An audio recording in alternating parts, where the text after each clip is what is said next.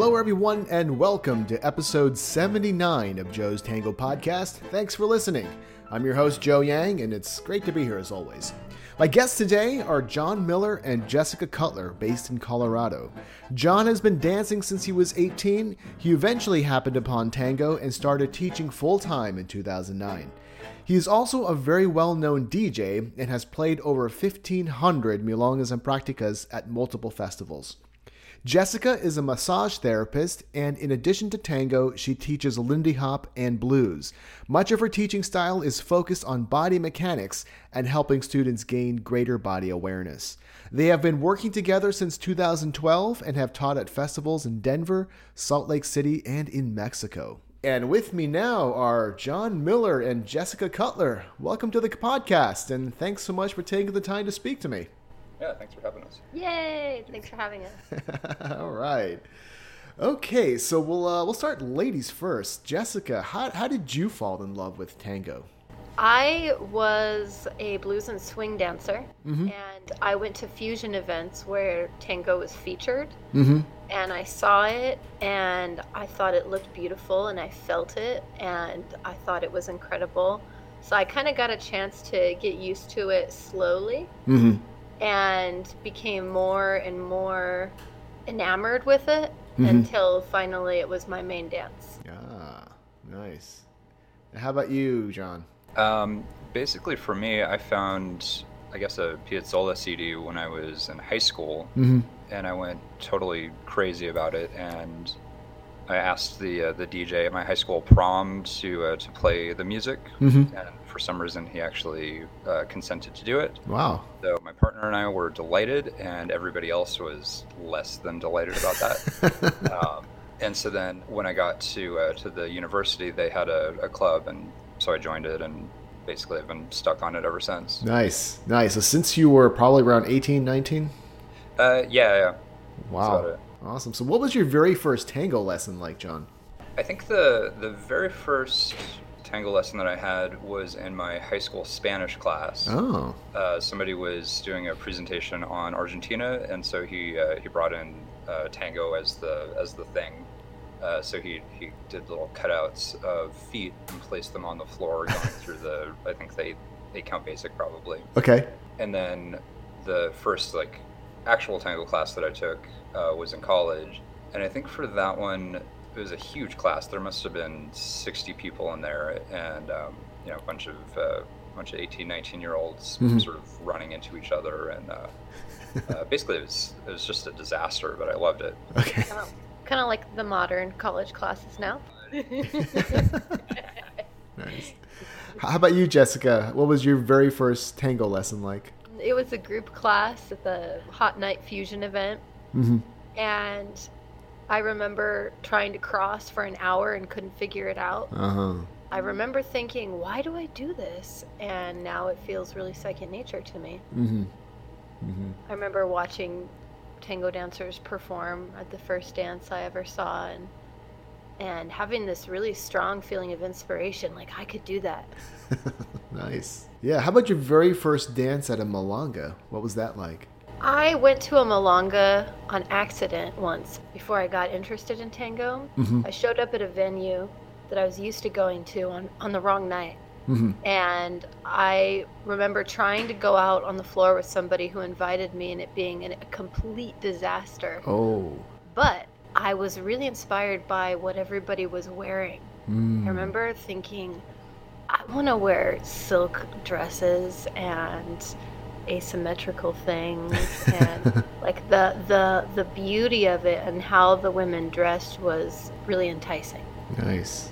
Nice. How about you, John? Let's see. I think the the first milonga that I really have a clear memory of going to was it, it must have been around a festival weekend at our, uh, our our regular place in Denver, the Mercury Cafe. Mm-hmm. That venue comfortably holds about maybe 150 people, Mm-hmm. and I think there must have been 250 to 300 in the room. And I'd been dancing for a few months at the time, so as you can imagine, when I went out to dance with people on the floor with my beginner level floorcraft. Uh, I just spent the whole time running into people and trying to repeat this really complicated step that I'd learned in the class. Ah. And I remember dancing with one lady who, uh, at the end of a song, she's like, "Oh, do you mind if I give you a couple of words of advice?" I'm like, "Yeah, of course." Mhm. And she said, "You know, you need to to keep your your head up. Imagine that your your spine is a string of pearls going into the sky, Hmm. and you want to make sure that you're grounded in the floor.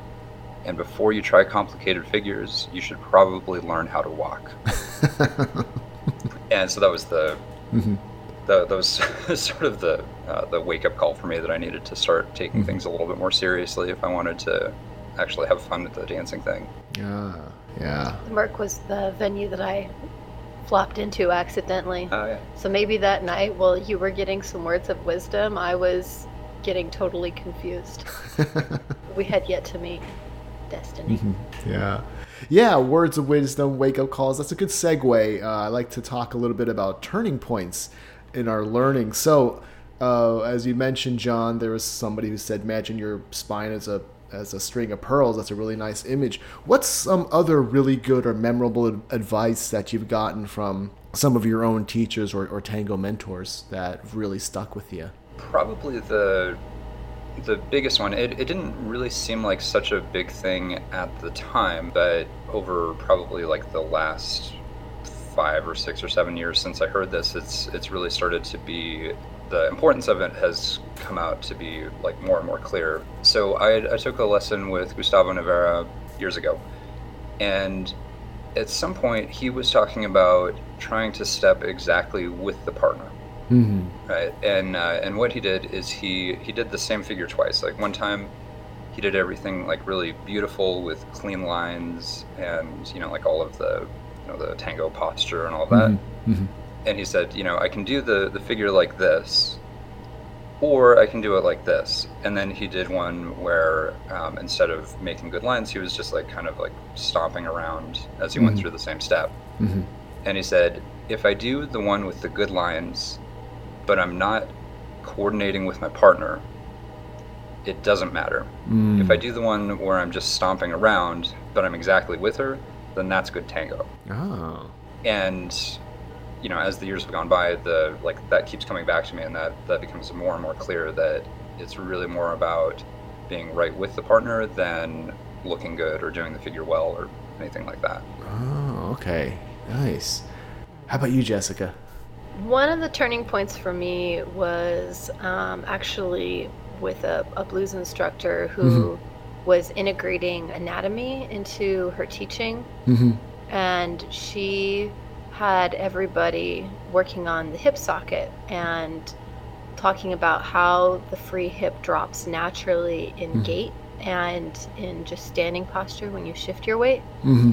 And when I finally understood this and was able to implement it, it made all of my dancing in every dance so much better and Mm. stronger and more balanced. And it inspired me to take what I know about anatomy and really apply it Mm-hmm. into my teaching. Yeah. That was a big turning point. But I think also when I started doing the seminars with Gustavo and Giselle and John and I started going to those regularly, I Mhm. noticed my dancing went from like mediocre to strong. Nice. Nice.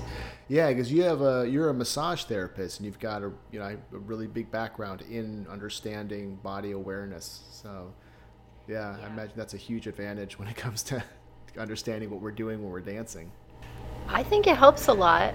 The more I start using it and sharing it with people, the more successful it is. Mm-hmm.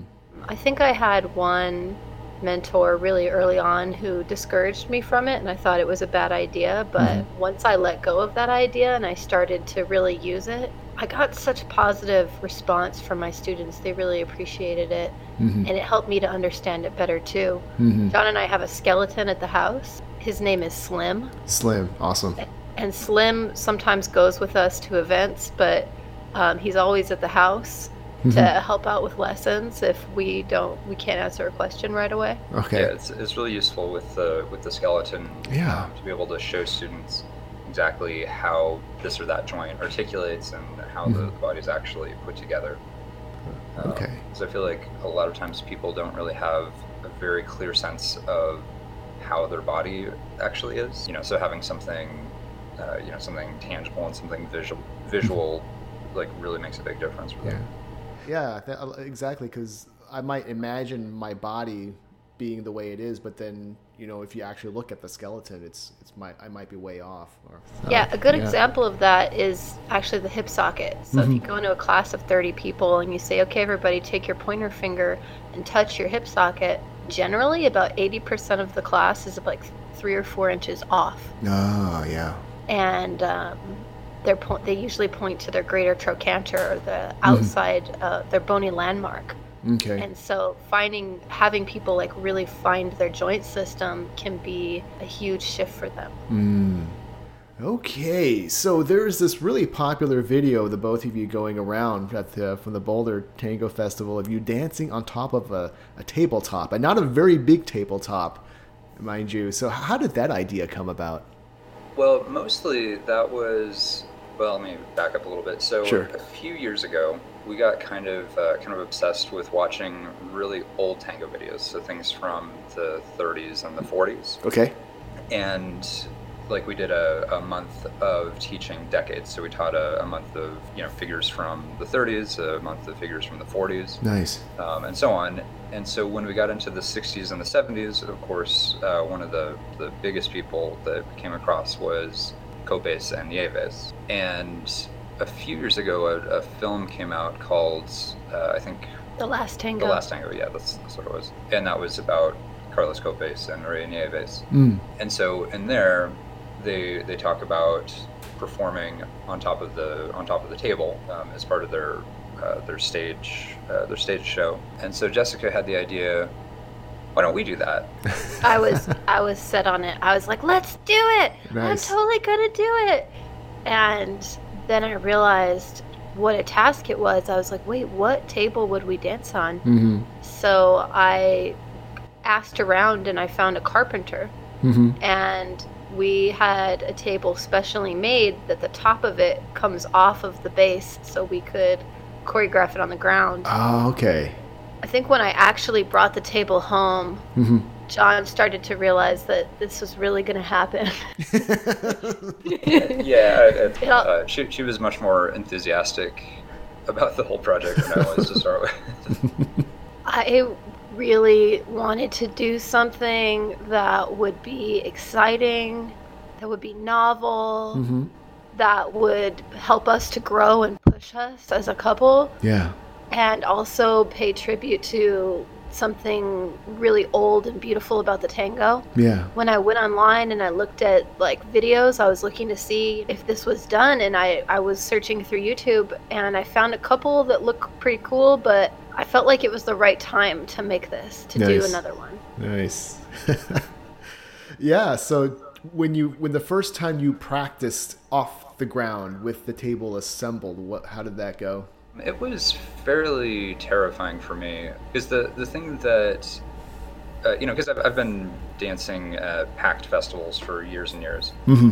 and it's kind of one thing to feel like you have a really good sense of your space and the floor craft and how far you can go before you're going to be you know running into people whatever. Mm-hmm. But when you're dancing on a surface where if you step too far you're actually going to fall off of it you realize that you're not actually taking quite as much care about your positioning as you think. And so when we when we started with the table off the floor there were a few moments where i took steps that almost took us off the table. And so that Oh. was uh, made me a little bit nervous Mm-hmm. but the the big thing is that because it's a round table sitting on top of a square base Mm-hmm. that means that parts of the tabletop hang off past the base. Mm-hmm. And so uh, we had one particularly exciting moment um, when we were practicing where both of us stood on the edge of the table Oh. at a spot where it was not supported by the base. Mm-hmm. And so, of course, it started to tip over, Mm. which is not something you usually have to worry about your floor doing. So we, we worked out all of the uh, uh, all the excitement with the geometry, and it's been pretty okay since then. Nice. Yeah, the we thought the bigger problem would be stepping off the table, but the bigger problem turned out to be tipping the table over with our weight. Oh. And Yeah. so the the frame that the table sits on is kind of like a, a skeleton cube. Okay. And what we ended up doing was putting weights in shoe bags and putting those at the base of it so it would weigh us down so it wouldn't tip the table over. Mm-hmm. The performance we did this year for Boulder Tango Festival is the second one. Okay. We did this a year ago at our festival, Tango on the Rocks, and it went okay. Mm-hmm. And we really, I especially really, really wanted to do it again. Mm-hmm. And so we had another year to perfect it, to practice it. Mm-hmm. We changed a couple things to make it a little bit better. And I was really grateful that we got the opportunity to perform it at the Boulder Tango Festival. Nice. So hoping, hopefully you didn't get scolded by family members when they saw you do it. um, yeah, j- just a little bit. I mean, um, most of the people that uh, that have known us for a long time, like, always find some sort of uh, table dancing joke. But um, uh, I think we expected that going into it. So Mm-hmm. Yeah, like, okay, now we want to see it on a tinier table, Oh. blindfolded. Nice. Yeah. um, or where's the backflip? Or Oh God. Yeah. I remember when I first told my grandma, she she was on the phone with me for 10 minutes like this isn't a good idea. Yeah. So don't try this at home, kids. You know, there's a lot that, a lot of preparation that goes into something like this. Yeah. About 2 years from beginning to end to go from conception, getting the table, rehearsing it, coming up with the choreography, practicing it, performing it and performing it again finally in its Yeah. finished form. Mhm. I definitely do not recommend people get up on regular tables and just go for it. No. No. Um, we had problems enough with a special table, so yeah. I would hate to see anybody get hurt. Right. Right. It's not what IKEA is designed for. yeah. So there's some really wonderful moments of, of musicality and so forth. So just just kind of switching gears to, to musicality in general. Like the wonderful thing about tango is that we're really free to interpret the music in, in many different ways. Um, but at the same time, that's what makes the dance really challenging and intimidating for beginning students when they come to Milongas, you know, the, for the first few times. So, what's your advice for beginner students on how to develop musicality when they're just starting to go out to Milongas? Well, for me, I think the the- the big thing that I find that beginner students tend to get hung up on when they're how to say it's like when they have enough of a grasp on the dance that they feel like they can actually go out to the milongas is that uh, at least for the leaders they try to remember what steps they have and they try to do all of their steps when they go to dance. Mm. so a lot of times they're not really paying very much attention to the music hmm and just trying to go through their repertoire and make sure they haven't missed anything important. Hmm and so the kind of the the two things that I, I like to tell students sort of at that phase are first of all to just try to listen to the music and not worry about what steps they're doing Mm. and of course they're never convinced when I say that. Right. But the other uh, the other big thing that I find is helpful for students is for them to listen to the music when they're not dancing, uh, Mhm. just like driving around or cleaning the house, and also to try counting the music so that they're really actively involved in understanding what's happening in it. hmm I definitely recommend people listen to the music at home, hmm and I recommend they get silly and playful and dance by themselves. I tell them dance like no one's watching. Yeah. and and listen to it. I think part of it is that in American culture, Mhm. tango music isn't something you grow up with. Right. And it's so unfamiliar that I believe it takes time for people to uh, appreciate it and love it. hmm I always recommend if anybody has an opportunity to go to live music that that is a huge game changer. Mhm. That was the pivotal moment for me when I started to really love tango music hmm and appreciate it and to feel more of its complexity was Mhm. when I went and danced to live music. Ah. But I always recommend my students put on two colored socks and close their eyes and put on some tango music and just kind of dance by themselves hmm and learn how to connect to it because when you can feel the music in your own heart Mhm. then it's much easier in a crowded milonga setting um, to connect to it and to connect to your partner. Yeah, yeah, definitely. So going from from musicality to maybe talking about peers because you're going to have students with all different levels. What are some good ways, in your opinion, for advanced students to help the beginners? That's a good question. That's a good question. One thing that we tend to do um, in the the way that we arrange our classes uh, mm-hmm. is usually we'll have a beginner class followed by an intermediate or advanced class. Like that's the typical setup that we'll do for a couple hours. Uh-huh. And so a lot of times I'd, I sort of encourage my more advanced students to come for the beginner class mm-hmm. so that they're in the rotation and working with students that are uh, that are just starting. And I feel like when they're in that kind of setting of uh, kind of like being helpful in kind of a classroom setting, it, like it, it helps them to feel like they're building the community a little bit. Yeah. Right. Because if, if you tell advanced people to go and dance with beginners at the Milongas, I feel like that can make them that, that can be sort of off-putting for them because mm-hmm. it's you know it can be really rough to, to dance with somebody who's brand new when it's crowded and that kind of thing yeah but in a context where they're very clearly helping to uh, to foster the like the new generation of the dancers mm-hmm. i feel like that that puts everybody into a really good mindset and they tend to have a good like a very good attitude about helping the students and being patient with them and, and all that kind of thing I have a, a, new policy that I just started working on for myself that mm-hmm. I've been sharing with some of my friends, which is the 60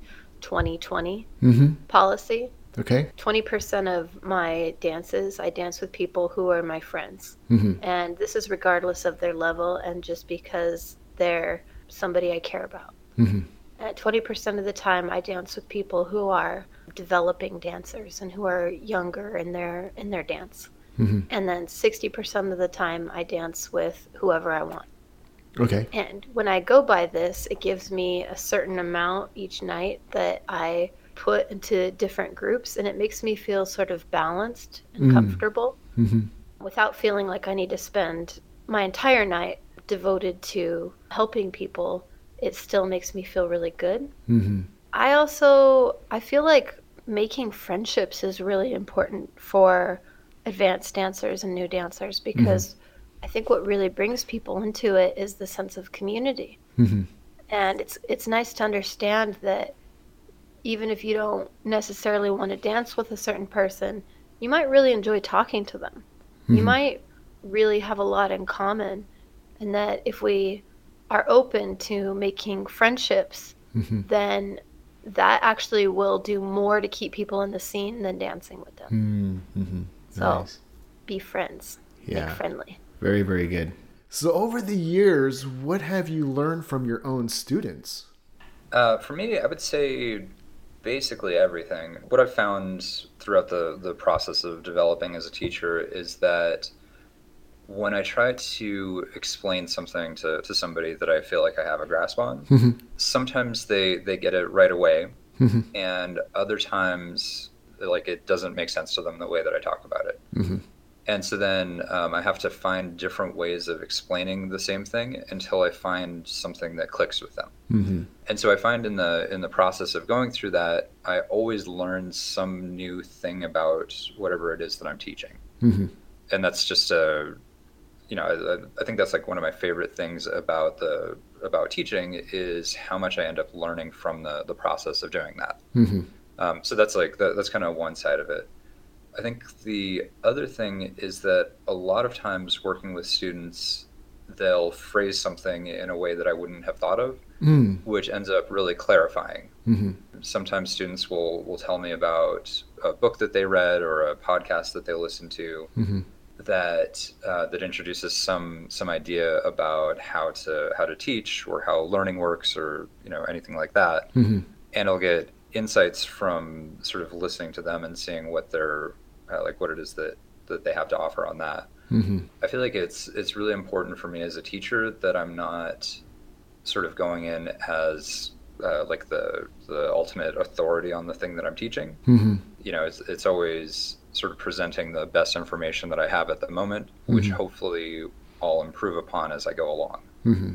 I think students' curiosity is really valuable sometimes we'll be showing something and they'll ask, well, what if we didn't do this part or what if you kept the rotation or what if Mm-hmm. they have some curiosity and then we try it Mm-hmm. and it it's it works it's innovative Mhm. and as i i learn more my my mind goes in a, a slightly different direction so Mhm. students bring this empty plate and they will sometimes come up with ideas or questions that i would not think of at all Mhm. that turn out to be really useful really interesting and, Yeah. and make it fun so i i learned that that their lack of experience Mm-hmm. is sometimes a real benefit because they don't have any preconceptions to to limit them about what the dance can be Hmm. Yeah, the curiosity and that uh, willingness to experiment. I love it when when students do that. When they go on, what happens if I do this? Yeah. Yeah. So how do you both keep challenging yourselves? we're going to get a smaller and smaller table blindfolded on Oh. ice I think for for me, um, one of the the big things that, like in, in terms of challenging myself and working on my dancing and getting better and all of that, Mhm. I really feel like there's always room for improvement in terms of the way that I move Mhm. and the way that I connect to my partner. Like just all of the, it sounds like such a cliche, but all of the really basic things. I feel like I put way more time and energy into refining those Mm-hmm. than on you know more complicated things or specific figures or anything like that. Mm-hmm. I really feel like, for for example, in this last year, I've put just a, a ton of time personally into trying to work on my pivots, trying to work on the way that I place my weight when I go and take my steps. You know, it's uh, all those things which are really annoying when you're a beginning dancer and you just want to get out there and dance. Right. Those are the, the things that I'm spending most of my time working on now. Mm-hmm. We're really fortunate to have colleagues um, and mentors here in Colorado. I don't think it's a secret. John and I study under Gustavo and Giselle. Mm-hmm. We're lucky to have them here. And every time we go and take a seminar, we get a lot out of it. Nice. So for us, part of what keeps us going is to study and work with people who are amazing Mhm. and who challenge us and who have new things to bring to the table. We really value study. And I think if I didn't like if we were the best dancers in Colorado, Mm-hmm. I might be a little bit bored. It's it's uh like feeds me Mhm. to watch and learn from people who have um, strengths that I don't have and who have knowledge that I don't have. Great. So, what are some future projects you're working on?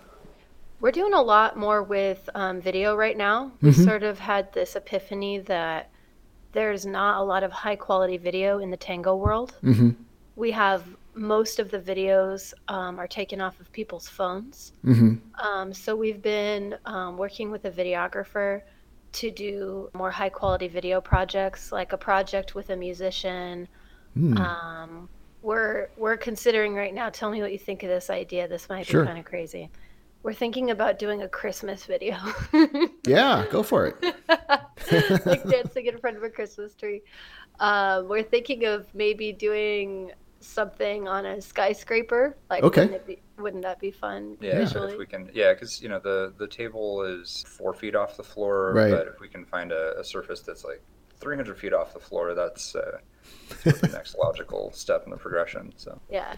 We we want to add more quality videos into the tango world because I when I look at other dances, there's a few of them that when I when I search them, all the videos are really quality, Mm-hmm. And it makes it so that it reaches the broader public. Yeah. So we want to reach more the broader public. That was one of the best things about the table video is that we had so many people watching it and being inspired about tango who were Mhm. otherwise not involved in it. Yeah. We've been um, we're about to start a new program for tango in Denver with our own regular weekly classes and practica and we want to build a school here. And so it's really important to us in the future to include the general public, Mhm. to really reach out to college age dancers Mm-hmm. and make a space that welcomes people. Yeah. We want to bring in new people and young people into the tango. That's kind of what 2019 has for us as a big goal. Yeah, the, the challenges of, of community building and, and maintaining the, the community. What are some things that you both do that you find are, are really effective in, in maintaining and building communities? The biggest thing I think that's helpful for um, for building community Mm-hmm. is eating with people. Yeah, yeah, that's, yeah. the, that's, that's kind of the main thing. The, our, our venue closed about a year ago, but we were for a couple of years teaching at uh, like in the upstairs of an Italian restaurant. So we would do sort of daytime classes on Sundays, and between the break between the classes and after the class, we would always order a big spread of food, and everybody would sit around and eat and talk together and chat. and share. Yeah, and and they would share, you know, like everybody would order things that that were sort of family style, and so it really it really helped to to make the sense of community because I feel like when you require that the community be based just on dancing, it's uh, it's it's a lot harder for people to kind of open up and uh, like and really feel comfortable in that space. Mm-hmm. Uh, you know, because they're nervous about their dancing or uh, they dance with somebody that puts them in uncomfortable positions, and so they they try to avoid like socializing with them for fear that they'll be pulled into dancing. You know, all, all those things. Mm-hmm. But when everybody can just sit down and sort of share a meal together, Mm-hmm. All that sort of goes away, and the the community really sticks together much more strongly in those cases. Okay. Yes. Socializing is is super important. I think also listening to what people want. Mm-hmm. We've we've been asking questions, um, starting conversations online, Mhm. and really asking the community what they want, what would make them happy, what would make them excited to come out dancing. Mm-hmm.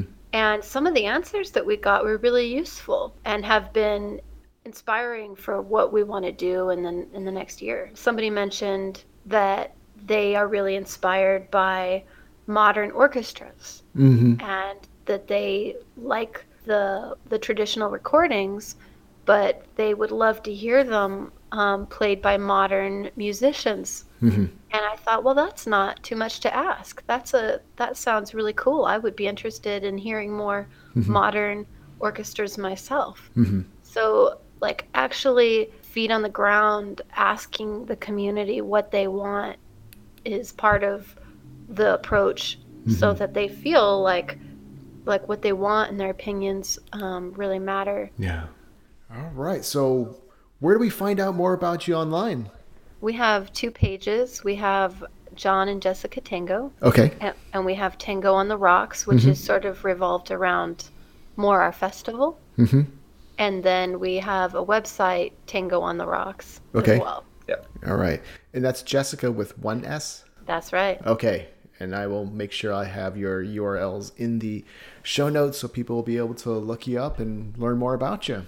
Okay, well, John and Jessica, thank you so much again for taking the time to speak to me. I know you're both super busy with a lot of upcoming projects and exciting things, but it's uh, yeah, it's great you took some time out to share your thoughts and philosophies. I think the listening audience will really appreciate it.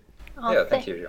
Thanks, Joe. You're you're very kind. It's nice. It was uh, nice to chat with you. Yeah, likewise. Hope to meet you in person soon someday. Yeah. Sounds good. Us too. Save us a dance. Yeah, definitely. Okay, John and Jessica, another fun conversation. They both said a lot of interesting stuff, and what stood out to me was the advice that they themselves received earlier in their own tango journeys. Jessica mentioned that being introduced to detailed anatomy really opened her eyes, and that having a more in depth understanding of body awareness really moved her dancing forward. That can be very useful for us as well. And I like what John said about the importance of moving with your partner. Yes, we all want to look good on the dance floor, but we can't prioritize that over connecting and matching our partner's steps. So, whether we're moving gracefully and displaying nice, clean lines, or stepping more heavily, if you're in sync with your partner, you're doing tango properly. And when it came to advice for beginners, I liked what John said about listening to the music and focusing more on that instead of trying out all the steps you learned in the last class. You don't need to bring your entire repertoire, just the essentials to help you move in time to the songs. And yes, we've heard this advice in previous episodes, but we'll keep making the point because we understand that beginners aren't always immediately convinced of this nugget of wisdom. But believe me, it's definitely true.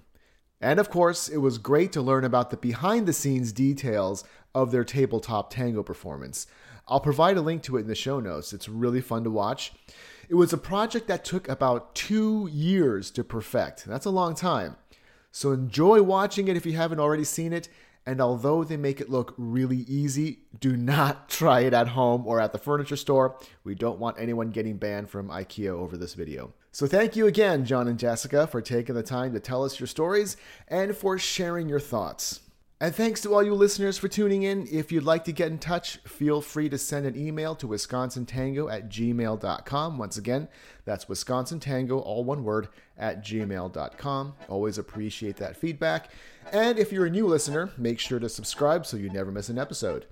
And while you're at it, go ahead and give it a five star rating. It only takes a second and it helps out a lot. Okay, that wraps up another episode of Joe's Tango Podcast. I'm Joe Yang, and I'll talk to you again soon.